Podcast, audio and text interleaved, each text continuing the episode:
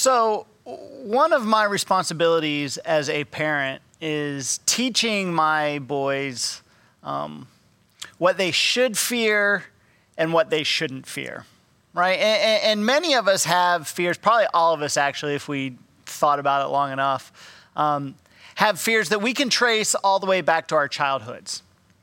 Um, things that happened, um, both good and bad. I, I remember, um, I'm not sure exactly what age you get a memory when you can remember to when you were a kid, but so one of my first memories is I was, I don't know, probably about uh, yay tall, I guess. I don't know. And um, we were feeding squirrels at a park, my family and I, and a couple squirrels would run up and get some food out of your hand and whatnot. And, and there was this one squirrel that came up, and I reached down to feed it, and, and uh, it had other ideas. And it lunged at me and attacked me in the face and I had these scratches all down. I can remember the picture my parents showed me. I had scratch squirrel scratches down my face, and um, as a result of that, I believe I'm going to trace it back to that. I have always been super skittish around animals, um, especially animals that can move quick and leap up and attack me at any moment. Um, and so there are things uh, that kids need to fear. Uh, crazy squirrels is one of them.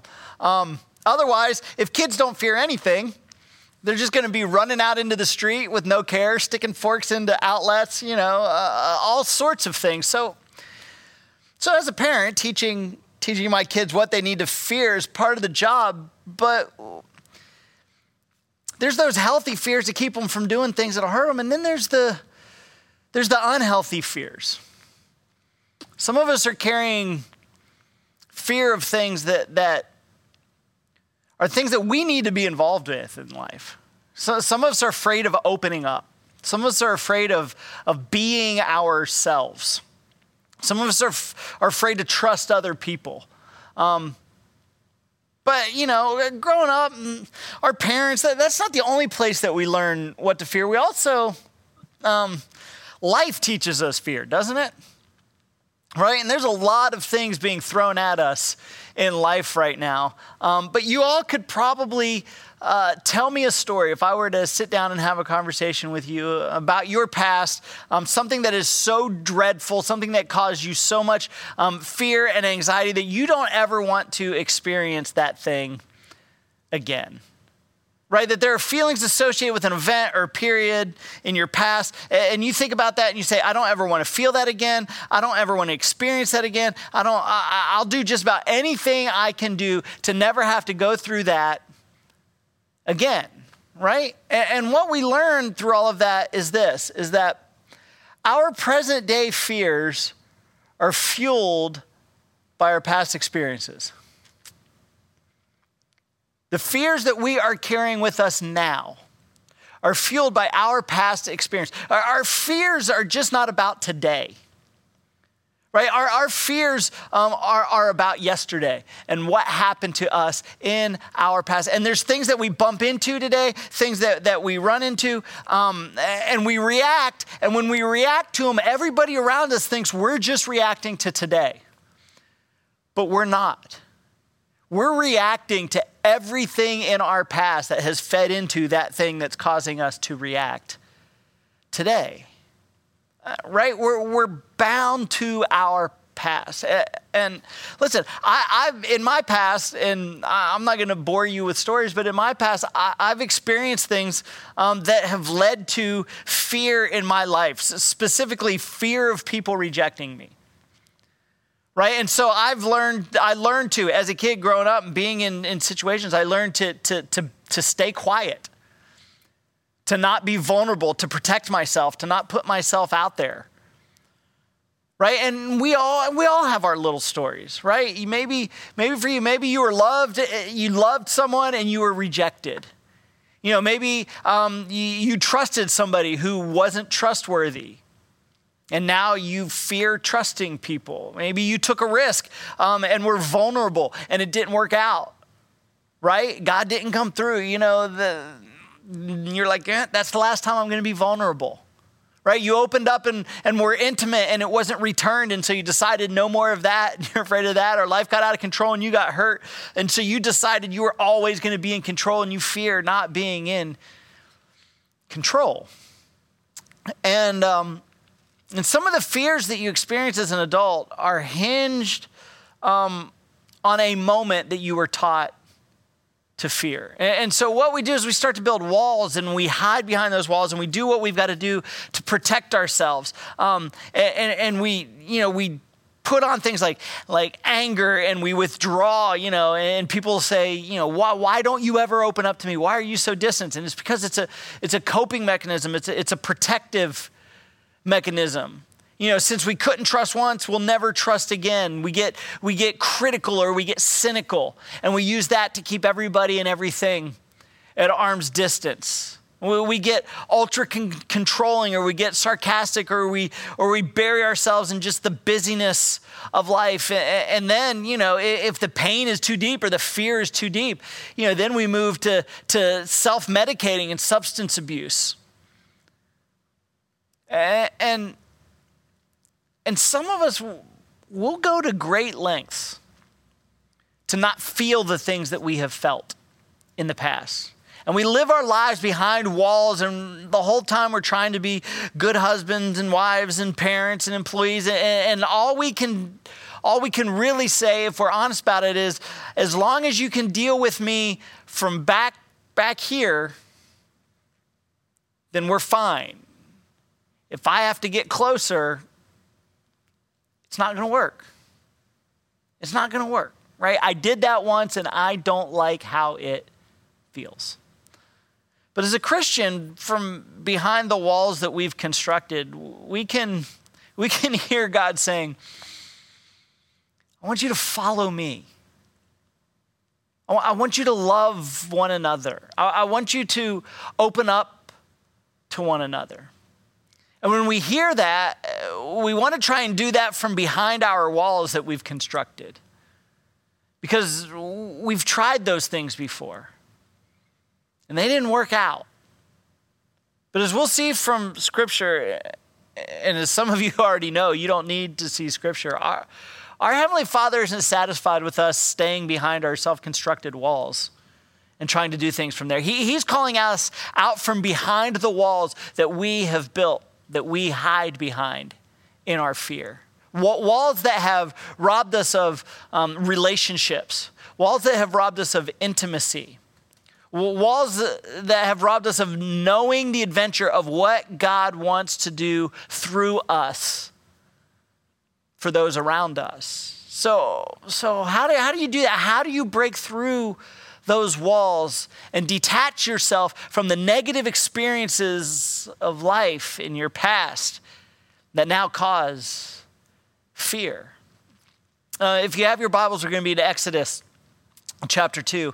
Um, and, and, this is a very familiar story. Many of you have, have seen the movies made about it. Um, and, and, as great as the, the Ten Commandments is as a movie, um, the problem with that movie is, is that um, that's not what Moses was really like. Um, Moses was one of the most fearful people in all of the scriptures right? And it was through his fear that, that God changed him and ultimately used him to change history. And it's why we still talking, we're still talking about him thousands and thousands of years later. And the reason this is such a great story for us as we're dealing with fear is because of the entire context of Moses' life. His entire life was inundated with fear. Right? Israel was a slave nation to Egypt. Right? Every day of their life was a day that was full of fear. At any moment, their life could be taken, and there was nothing they could do. There was no recourse for them. Pharaoh, who was in charge of everything, he was afraid as well. Right? He was afraid that soon would, the Israelites would outnumber the Egyptians in Egypt. So he called all the Hebrew midwives together.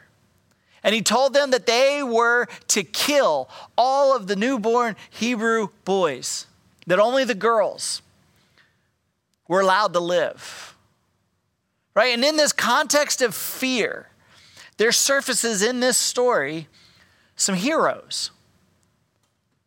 There's some heroes. And the Bible tells us that, that the midwives feared God, which is kind of where we kicked the whole series off, talking about the fear of God being the way to overcome the fear of other things.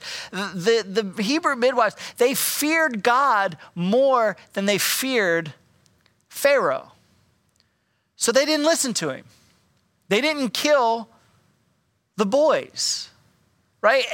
And consequently, Moses was born and lived. But eventually, Pharaoh caught on because that's not really the kind of thing you can hide for that long. And he gave an order to all people that the boys should be thrown into the river to drown. Right? So let's let's dive into the story from there. Exodus chapter 2, verse 1. Now a man of the tribe of Levi married to a Levite woman, and she became pregnant and gave birth to a son. When she saw that he was a fine child, she hid him for three months. But when she could hide him no longer, she got a papyrus basket for him and coated it with tar and pitch. Then she placed the child in it and put it amongst the reeds along the bank of the Nile.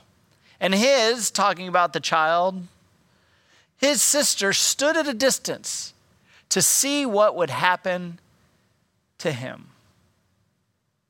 Then Pharaoh's daughter went down to the Nile to bathe, and her attendants were walking along the riverbank. She saw the basket among the reeds and sent her female slave to get it. And she opened it and saw a baby, and he was crying, and she felt sorry for him.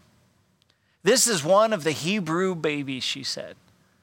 Then his sister, Moses' sister, asked Pharaoh's daughter, Shall I go and get one of the Hebrew women to nurse the baby for you? Yes, go, she answered. So the girl went and got the baby's mother. So, so here's Moses. Doesn't even have a name yet, right? He's just the baby. Doesn't even have a name. He's in a basket in his river. His sister is hiding out, watching what's going to happen to this basket. Pharaoh's daughter finds him, right? Moses' sister comes out of the, the edge of the, the riverbank and, and asks Pharaoh's daughter, you know, do you want me to go get a Hebrew woman to help with this boy? Yeah, yeah, yeah, yeah. So she goes and gets Moses' mother to nurse the baby. So the woman, Moses' mother, took the baby and nursed him. And when the child grew older, she took him to Pharaoh's daughter and he became her son. And she named him Moses saying, I drew him out of the water. Now, let me stop here for a minute because if there was ever a person who should have confidence that God was with them, um, it should have been Moses. Right? It should have been Moses. We, we, we read this story and we think, Moses, your way was clearly paved by God. God was obviously so interested in you that you have no reason, Moses, to be afraid. I mean, first of all, the midwives feared God more than they feared, feared Pharaoh, and you were born and you lived. I mean, that, that shows that God was with you. Your mom was creative enough to put you in a basket, right, in the river. No crocodiles ate you while you were just sitting there in a basket in the river, right? Moses, God is with you, right? Pharaoh's daughter of all people finds you. Then your mom is paid to raise you, to nurse you. Then, then, then, instead of growing up as a slave, you grow up in the palace, Moses. If there was ever a person who should be able to walk into any situation fearless, that person should have been Moses. God was clearly with him. But Moses misses it. He doesn't see it at all, right? He, he became one of the most fearful people in all of the Bible. Why? Because he's just like us, right? He allowed his current circumstances, what was going on around him, to overpower his ability to see God in his past. See, God, God's fingerprints are all over our past. All over. Eh, but because of your circumstances, you can't see it. You can't see it, but just like we read this story and we can clearly see that God was, was at work in the life of Moses, there are people who are, are around us that they look at us and they can clearly see that God is working in our life. But we're blind to it because of our circumstances. And as a result, we are afraid. We're afraid. Well, the story goes on. Moses grows up, and we don't know much about his growing up years, but, but he grows up. And then one day, after Moses had grown, he went out to where his own people were and watched them at their hard labor. And he saw an Egyptian beating a Hebrew, one of his own people. Looking this way and that and seeing no one, he killed the Egyptian and hid him in the sand. The next day he went out and he saw two Hebrews fighting. And he asked the one in the wrong, Why are you hitting your fellow Hebrew? And the man said, Who made you ruler and judge over us? Are you thinking of killing me as you killed the Egyptian? And then Moses was, and there's our word, afraid. He was afraid. And he thought, What I did must have become known. And when Pharaoh heard of this, he tried to kill Moses. But Moses fled from Pharaoh and went to live in Midian. So here, here's the picture. Here's the great Moses, the man for whom God has so much in store, running in fear from Pharaoh and hiding out in Midian. And when he gets to Midian, what does he do? He, he builds himself a little life. What he does. And he hid behind his fear and his finances and his wife and his kids and his occupation, all the things that we hide behind. And he put Egypt far behind him. And he thought, I am never, I am never going back there. Let, let, let them all rot in slavery. I, I don't care. I will never go back. And he made himself a little wrinkle free life and everything was under control. Until one day, God decided he was going to interrupt Moses. God said, Moses, I want you to come out of Midian. I, know life is under control there, but, but that's not what I have for you, Moses. Right? And Moses hid behind his walls and he tried to use his past as an excuse to not follow God. The story goes on. Chapter 3. Now Moses was tending the flock of Jethro, his father in law, the priest of Midian. And he led the flock to the far side of the wilderness and came to Horeb, the mountain of God. There, the angel of God, the angel of the Lord, appeared to him in flames from within a bush. And Moses saw that though the bush was on fire, it did not burn up. So he thought, I will go over and see this strange sight. Why? The bush does not burn up. And when the Lord saw that he had gone over to look, God called to him from within the bush, Moses, Moses. And Moses said to him, Here I am. Do not come any closer, God said. Take off your sandals, for the place where you are standing is holy ground. And then he said, I am the God of your father, the God of Abraham, the God of Isaac, and the God of Jacob. And at this, Moses hid his face because he was, and here's our word again, afraid to look at God. The Lord said, I have indeed seen the misery of my people in Egypt. I've heard them crying out because of their slave drivers, and I'm concerned about their suffering. So I have come down to rescue them from the hand of the Egyptians and to bring them up out of that land into a good and spacious land, a land flowing with milk and honey. So now go. I am sending you to Pharaoh to bring my people, the Israelites, out of Egypt. I mean, that's exciting, right? God showing up and going to use you to deliver the nation of Israel. But look at how Moses responds.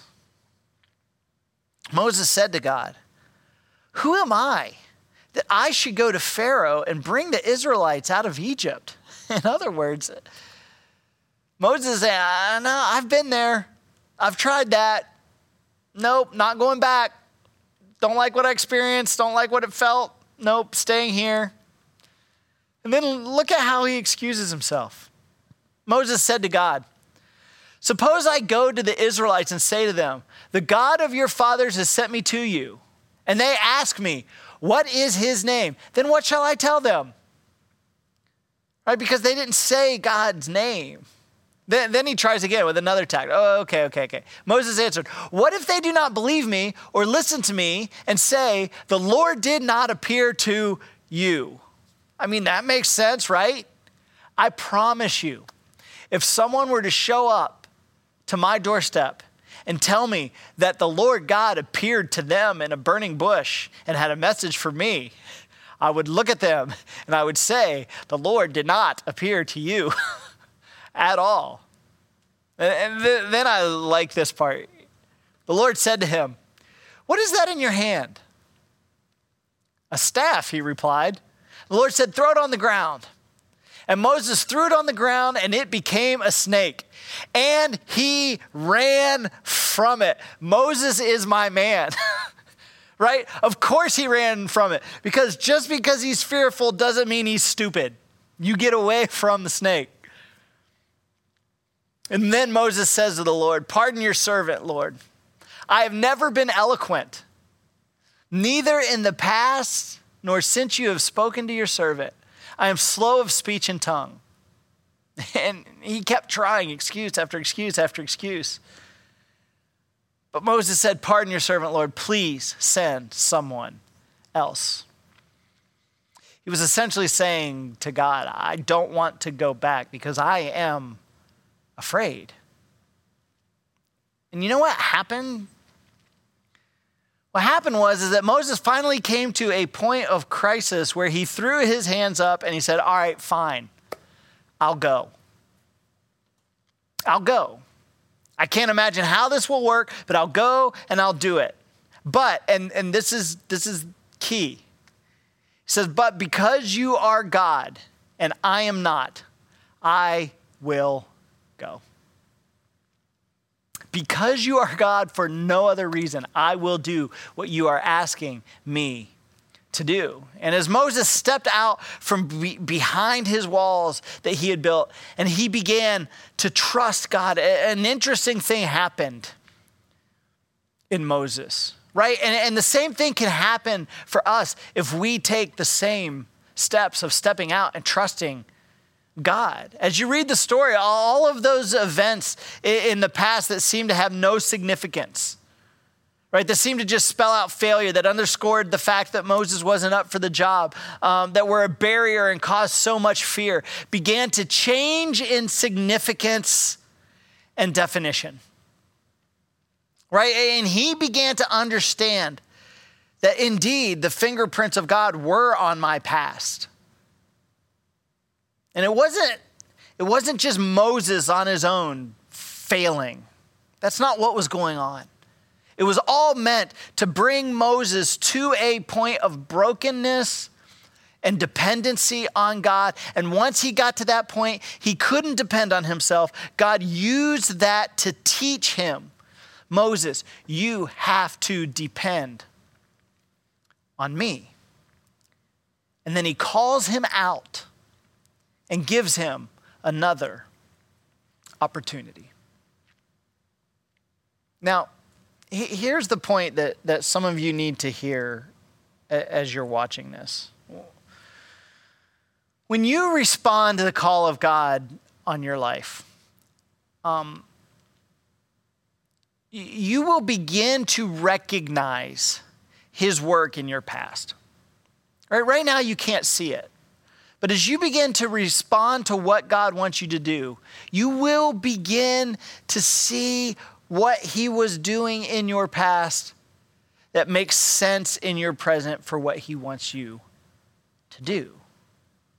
When, when you respond to God in the present, it's only then that you're going to be able to see His hand in the past. But as long as we hide and say, you know, all right, I'll, I'll come out when God shows himself and unsorts all of my past and makes everything make sense, then I'll step out from behind my wall. Um, we will always be behind our walls.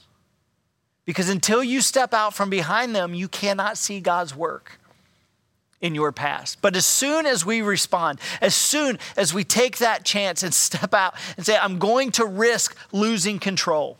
I'm going to trust again. I'm going to love again. I'm going to follow again. I'm going to take risk again. I am willing to follow. From that moment on, you will look back and you will understand your past in a whole new light right? Why you went through the things that you went through, why you felt the feelings that you felt, why you experienced um, what you couldn't imagine a good and loving God would allow you to experience at the time.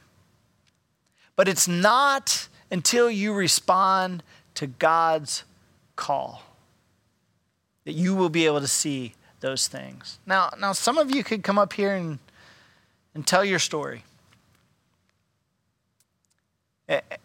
And for some of you, that story ends with, and that's why I'm afraid, and that's why I don't do things anymore. And some of you, your story probably ends with, and God called me to do something, and it scared me to death. But when I stepped out to do it, a whole lot of things started making sense. Well, Andy, are you saying that God God caused all that stuff to happen or is responsible for all the bad things that happen to you in life? I, I, I can't answer that question. But I do know that God uses those things. And when we decide that we're not going to allow our past to chain us down, to keep us uh, pinned behind our walls, when we refuse to be bound by fear, um, we will gain a new understanding of our past. And God will bring us to a decision moment, a, a moment where we must decide am I going to follow God or am I going to allow my fear rooted in my past to control me? We're going to have to decide, right? Where we say, You are God. And because of that, and for no other reason, I, even though I can't see how it's going to work, right? I am going to follow you. I am not going to live behind these walls any longer. And in these moments, we will argue just like Moses argued. When God calls you to do something, you're going to throw up every single excuse, every single reasons why you can't, why you're not the best person. Please send somebody else. But at the end of that, we must decide do I trust God? Do I trust God?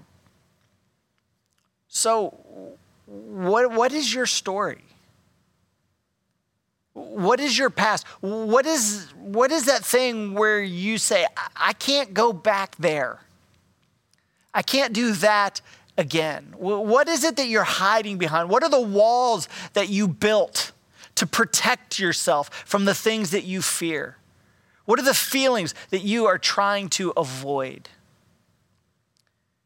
And the tragedy is this is that until you step out in trust, all all of that past experience, all of that past failure, all of that past dysfunction, all of that past pain will do you no good. No good at all. It will all be for nothing. It will never benefit you, it will only serve to isolate you. But God says, I want to use your past. I want to use those experiences. I want to use that pain to do something great through you. So, this morning, some of you, God is saying to you, follow me step out from behind your wall. Trust again, love again, open yourself up for intimacy again, take a risk again, pray again. Because your past will never make sense until you respond to God in your presence. And God is looking at you and saying, Fear not. I am with you. Let's pray. Dear Heavenly Father, Lord, I thank you for the inspiration of the scriptures. And Lord, for so many people, there are things in our past that have caused us to be afraid in our present. And Lord, I pray, it is my desire